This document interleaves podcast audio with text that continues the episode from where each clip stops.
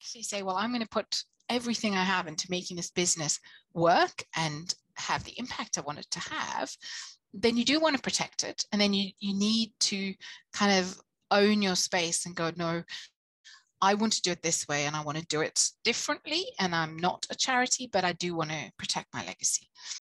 The Startup Student Podcast, the podcast for students who want to be their own boss, where students and experts from across the world and I, Christine, give you practical advice. We are looking into tips all around starting and marketing your own business, as well as productivity to better balance your student and business life. Turn your idea into reality. I'm your host, Christine. Let's start this episode. Hello, welcome back. It's week two of the podcast series Protecting Your Legacy as a Social Entrepreneur with Karen Lee Anderson. And she's back with me today as well for episode two. Welcome back, Karen. Thanks, Christine. As usual, I know I say this always at uh, the second, third, and fourth episode of each series, but uh, I would suggest you listen to the first episode if you haven't yet, which was all about building businesses to change the world and also introducing Karen a bit more. So you will get a better understanding of who I'm talking to in this episode. Um, however, today we're talking about locking in the legacy. And there we will um, look into uh, really some some operational tools. Um, we will look into how you protect the loss of your impact because obviously that's what it's all about if you are a social entrepreneur. So, Karen, do you want to kick off the topic? Yes. I think I don't know how it stands on, on IP, Christine, but I'm going to say when we're talking about locking in legacy, what we want to not do is end up like the body shop. So I'll just quickly explain how mm-hmm. how that went wrong. Is that okay? Yes, please. okay. So in the body shop, um, Anita Roddick was a social entrepreneur and she wanted to build a business that did everything differently. And I know last time we were talking about a focus. So she was focused on the beauty business, um, employing people fairly, but more around um, not testing on animals and how she accessed her products um, and paying a fair um, price to suppliers. And so the body shop grew and it was great. And Anita's presence and charisma as the founder controlled a lot of the legacy and the operations like the supplier agreements and the rules around supplying and the employment contracts and all those tools that are really helpful to make sure that the business is being run the way you want it to be run were used. But the part that she didn't use was the final part, I think, which is governance and legal processes to really make sure that your legacy doesn't escape.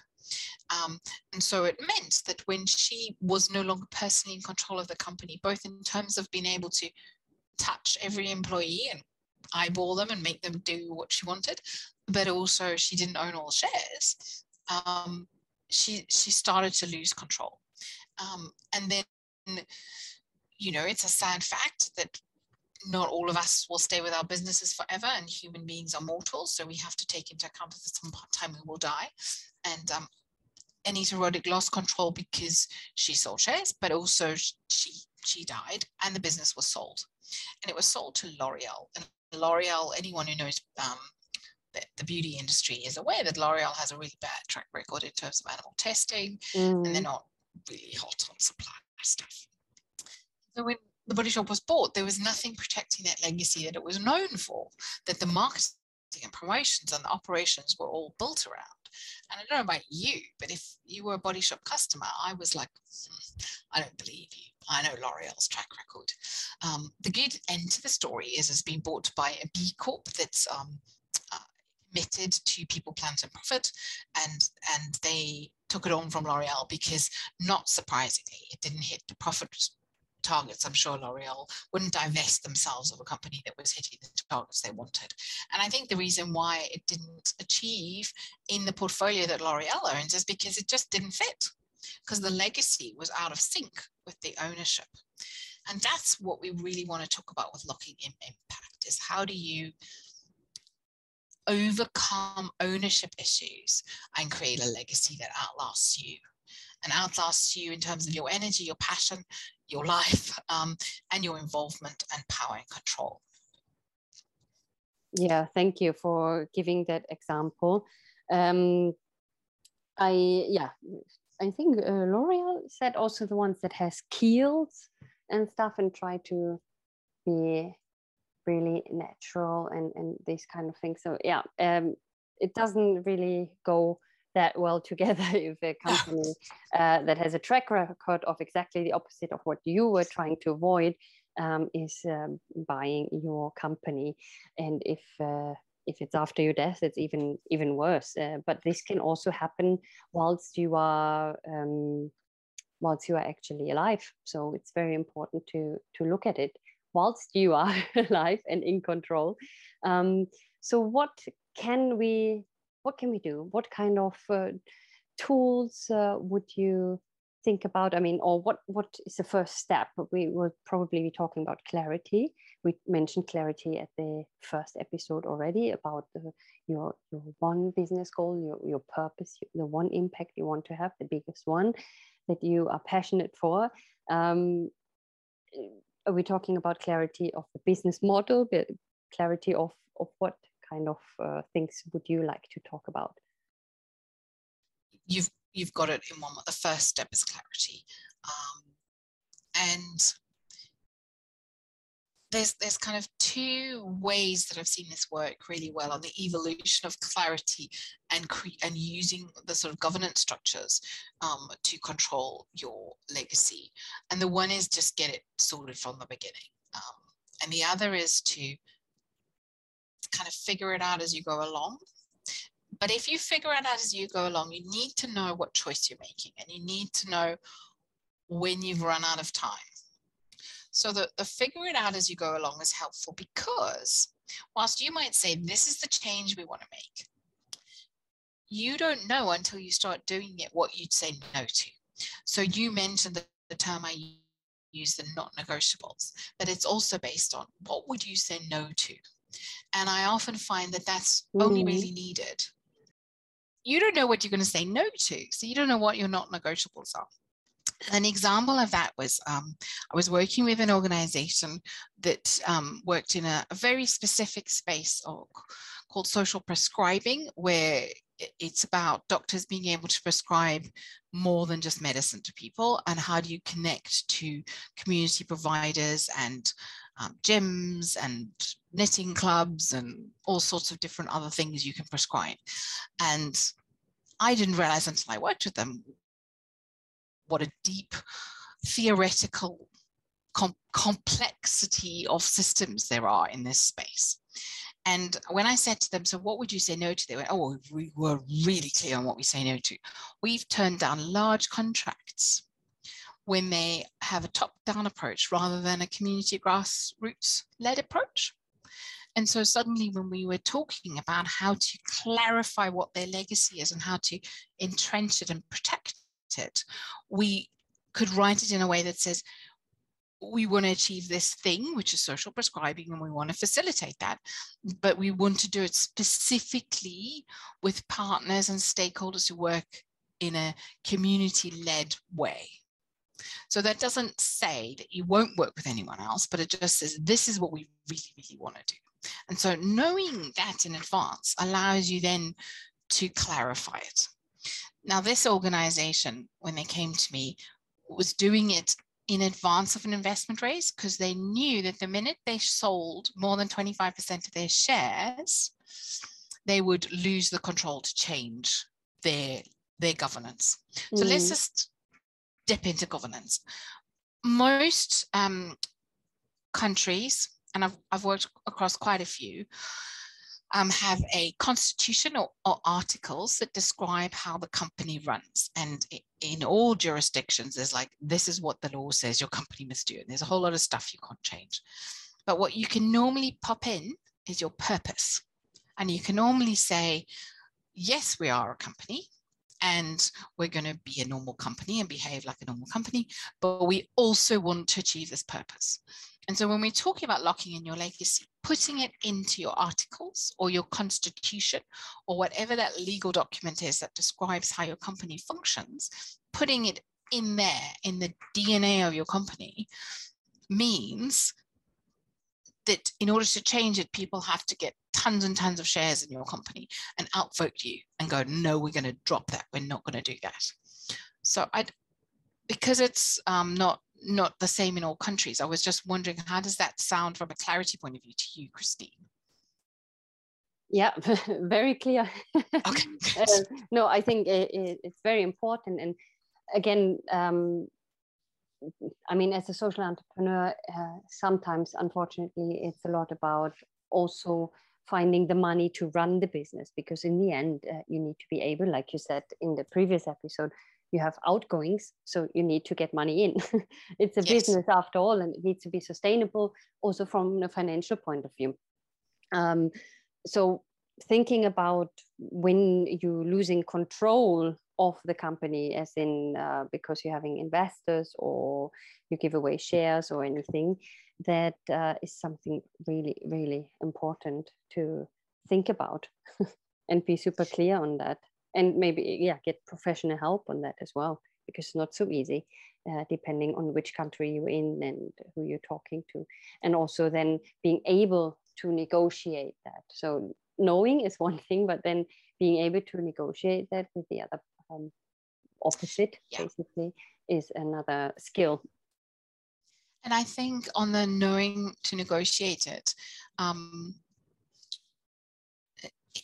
when you want to create a business to change the world you need to accept that you're doing business not as usual and so people will go oh you want to be good so why didn't you just make a charity charity or oh you, you want to be good so create an ngo or work in the public sector or just you know like normal companies are just good. They, it's fine it's fine. You don't have to do anything special. Um, and and if you consciously want to say with what we talked about in the previous episode around don't waste anything if you actually say well i'm going to put everything i have into making this business work and have the impact i want it to have then you do want to protect it and then you you need to kind of own your space and go no I want to do it this way and I want to do it differently. And I'm not a charity, but I do want to protect my legacy. So there's a little shortcut that I'd like to share on, on creating your legacy. And it doesn't matter where you are in the world, I think. So I probably can't talk about businesses that change the world without mentioning B Corps. Yeah. Um, have you talked about B Corps before, Christine? No, we haven't actually. This is okay, I'm cool. so happy that we do now. so a B Corp is basically a marketing badge. And it was created by an organization that had first tried to change the world of business by creating a legal structure. And this was in the UK. Uh, mean, in the USA. So in America, there's a legal structure called the Benefit Corporation, and it's in 48 of the 50 states. And obviously, in America, every state does it differently. But basically, it says we're creating this organization to create this public benefit. So that's where the sort of benefit corporation sense comes in. And there are different degrees of control. So when you set it up in some states and you say, this is the purpose, you can't change your mind and go, oops, I think I'd rather do this. It has to stay in that purpose. And others, if you have X number, X percentage of your shareholders all want to change the purpose, you can. So there's this element when you're talking about blocking and legacy is how long you want to lock it in for. And B Corps are a nice example on that because a benefit corporation has that. Sometimes you lock it in forever and sometimes you don't. Obviously, in our most jurisdictions, you have charities that are a legacy impact locked in forever. And then you have a variety of ways of, of length of time. So we'll get on to length of time in a moment, but let's get on to the B Corp badge. So in the USA, this organization called the B Lab said, well, we're going to create a company that's going to change the world. And it just took a while to happen in the US. And benefit corporations just trundle on, and there's lots of them, and it's fine. But it didn't really catch on in the rest of the world. So they came up with this thing called the B Corp badge, where you have to do a test that checks all your operations. So you know, when I was talking about the body shop, I was saying that Anita Roddick created operational systems that embedded her legacy. Mm. So the body, the B Corp says, what are the operational good things you're doing around protecting people, planet, and, and running your business well, profit. So you do this test It's out of 200. Um, it's, it's a very useful tool if you want to run an organization well, because it gives you lots of examples of how to do things well, whether it's environmental or employee engagement or community engagement or ownership. There's like tons of useful things and it's free. And if you get over 80 out of 200 on this test, which means you've implemented the processes, it's all around implementing processes to protect good governance, then you are allowed to be, get the B Corp badge and then you have to pay. Um, and it varies around the world. Um, and in the second stage of getting the B Corp, so you do the test, second stage is you pay. The third stage is before they give you your badge, you have to put a clause into your company constitutional documents saying, this is my purpose. And it's a very light touch purpose. It's like you're trading for the benefit of the people, planet, and um, to be profitable because they don't want zombie mm-hmm. companies that aren't profitable. Mm-hmm. But what's really clever, because it's a marketing tool and the B Lab have wanted to get B Corp badges everywhere around the world, they've got lawyers in most countries to figure out how to change the company articles, company constitution, company DNA to include the B Corp clause. So if you look at the B Corp clause and you check what the rules are for your country, the lawyers who help set up the rules in your country to make something a B Corp will be able to help you and will understand that you want a business with purpose. If you say, Well, I want to be more than just a B Corp, because a B Corp is just, I want to be a good company. Whereas if you want to create a business that really wants to change the world, we need to come back to that specificity being say what is the big purpose i want to make so a lot of organizations i work with we say well we want to be nice so we'll put the b corp clause in but we also want to really change this thing so we want to help people create social prescribing that's going to um, make people's health and well-being better because it's connected to community-led organizations. Um, and so whilst normal B Corp lawyers wouldn't put that second detailed purpose in, because they know how to put the B Corp clause in, they can help you get your purpose in. What else do we have that we want to mention? So I did kind of whiz past the concept of locking in your legacy. One is what's the purpose? Mm-hmm. And the second is this longevity issue. And part of the mm, longevity yeah. issue is something that, oddly enough, lots of um, tech companies are using, which is called an asset lock. So I've been talking about you putting into your company constitution, your articles, your DNA of your company, this is what we want to achieve and be really clear on that. Um, but the way it works in tech companies and it happens in other companies but it's like more obvious in tech companies because we've got big organizations like microsoft like google oracle corporation who will buy up other companies and what they do is something called asset stripping which means they buy a company and they say I, I like that tech so they take the technology the intellectual property of the technology out of the company so they asset strip it, they literally take the thing they want out and they close the company down. So they buy it, they pay the founders out, but all they really want is the tech. And you might say, okay, well, that's fine because then Google has my technology and they'll spread it around the world. A lot of the time, they buy it to put it in the cupboard to protect their technology because they don't want competition. And it doesn't only work with IP and technology, but it also works with if you have a great system and you have lots of great customers, someone might buy you just to get access to your customers because a good customer and supplier contract might include or not include, depends on how far ahead you think that um, I'm your customer, whether this organization owns me or not. So as long as the company keeps delivering a solution, the um, person who's purchased the solution from that company can't say no. And so sometimes people will buy the company just to get access to that customer and say, now you must buy what I want you to buy because I'll ah. just deliver it.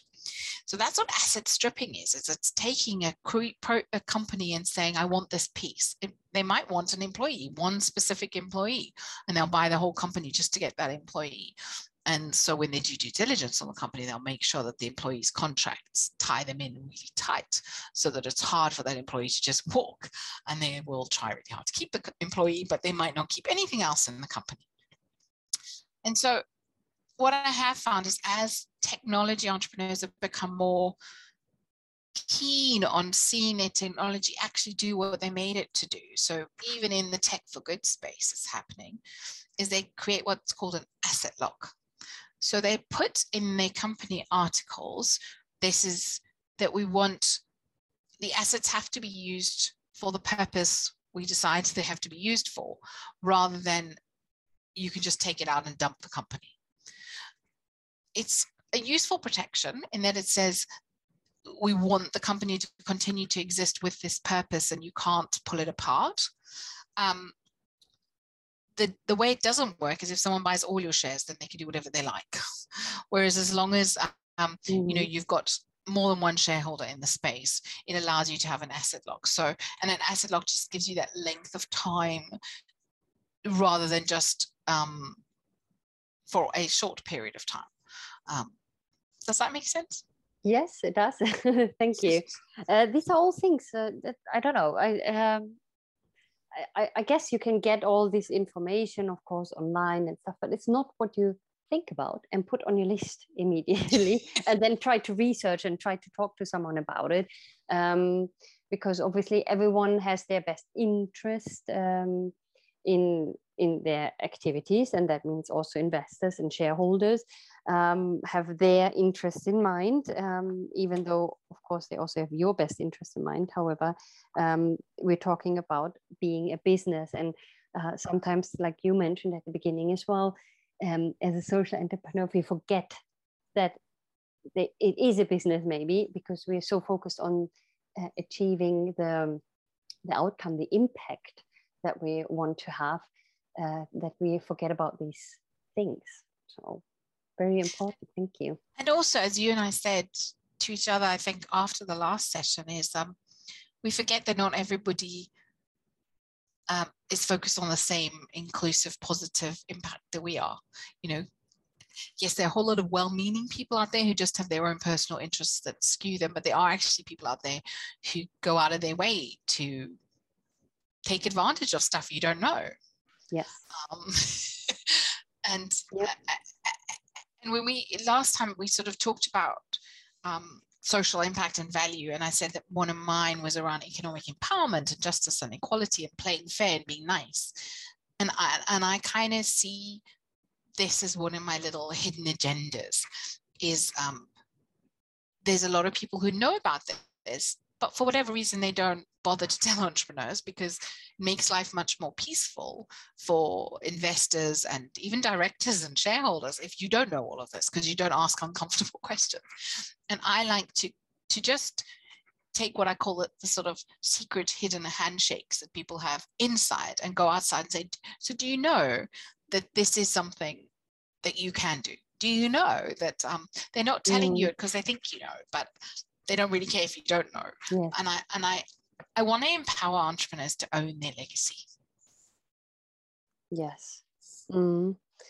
Thank you. Yeah, that uh, I I I had um, one series with another social entrepreneur, um, and it's always interesting to hear about how helpful people also can be. So if you do ask, uh, and if uh, if you do meet the right people, you will find people that say, "Oh, did you know you can do this? Do you know you can do that?"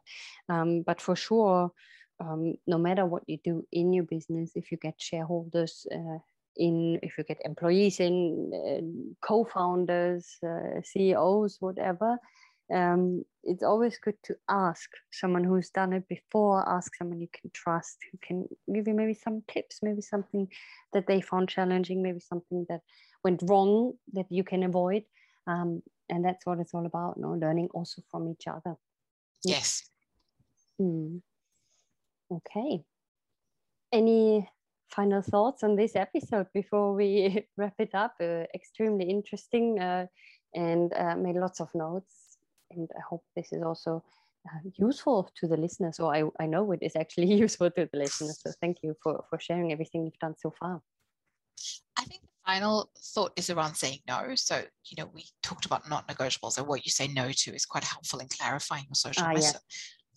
But I think we often think that you say no to something because it's bad. and I, I, think the thing to mm. remember is coming back to the theme that you and I talked about even at the first session, which is like ways to um, carefully looking after resources and not wasting anything, is you might say no to something that's good because it's not the best. And so often you don't say no to something because it's not a good thing to do, or because it's not nice, or it's not positive, or it's not got an impact. But is it the thing that's going to be the best use of your time in this moment? And so rather than going, well, obviously I'm going to say no to all these bad things, be aware that in order to grow your business and in order to grow your impact and the change you want to make in the world, you'll have to say no to things that are really good. They're just not the best. That is correct. Although I have to say, it sometimes can be difficult to know what's uh, yes. good, what's not good. and there's a lot of trial and error in life and in, in business, not only as social entrepreneurs, and we learn from everything. And again, it's about the sharing, asking for advice that can help um, to avoid that. Doing some internet research. I mean, today we have all information, fake or non-fake, unfortunately, at our fingertips. Um, however, you can do research uh, if, if you if you're not sure or if you think, okay, let's let's have a have a look if there's anything that's better than this or more efficient or cheaper or has more impact or is more sustainable or whatever the uh, the or is. Um, you can try to at least uh, find out and maybe ask in forums. Uh, again, we we mentioned false compliments uh, um, but now we need to also be aware of uh, fake um, fake advice. so this is what I mean um, with. Unfortunately and fortunately, we have everything online and can do some research. But it's always best to get recommendations by someone you can trust um, who recommends another person that they trust. yes. is uh, how it works now. Uh, thank you so much again for this. And I'm looking forward to the third episode, which will be coming out next week. So far, um, I've learned a lot, and I know it has been useful for everyone who's listening. Again, if you haven't listened to the first episode, feel free to do so. And then we will be back next week with the next one. Thank you, Karen. Thank you, Christine. That was it. Thanks for tuning in. And just to let you know, there's a free 30 day Kickstart Your Business challenge available on my website, creativestartupacademy.com slash kickstart. And it turns your business idea into reality in just 30 days. And if you could leave a review for this podcast, please, please, please do so because it will help me with my ranking. Thanks so much. I'm looking forward to talking to you next time. Bye bye.